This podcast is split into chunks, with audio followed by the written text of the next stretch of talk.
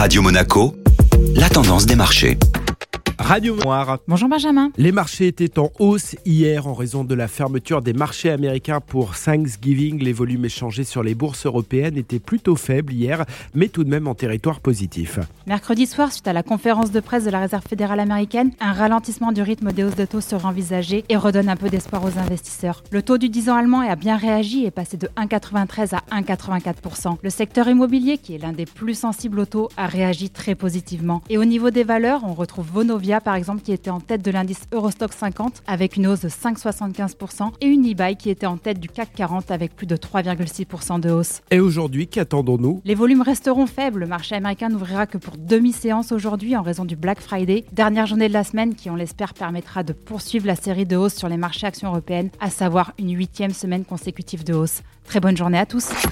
Société Générale Private Banking Monaco vous a présenté la tendance des marchés.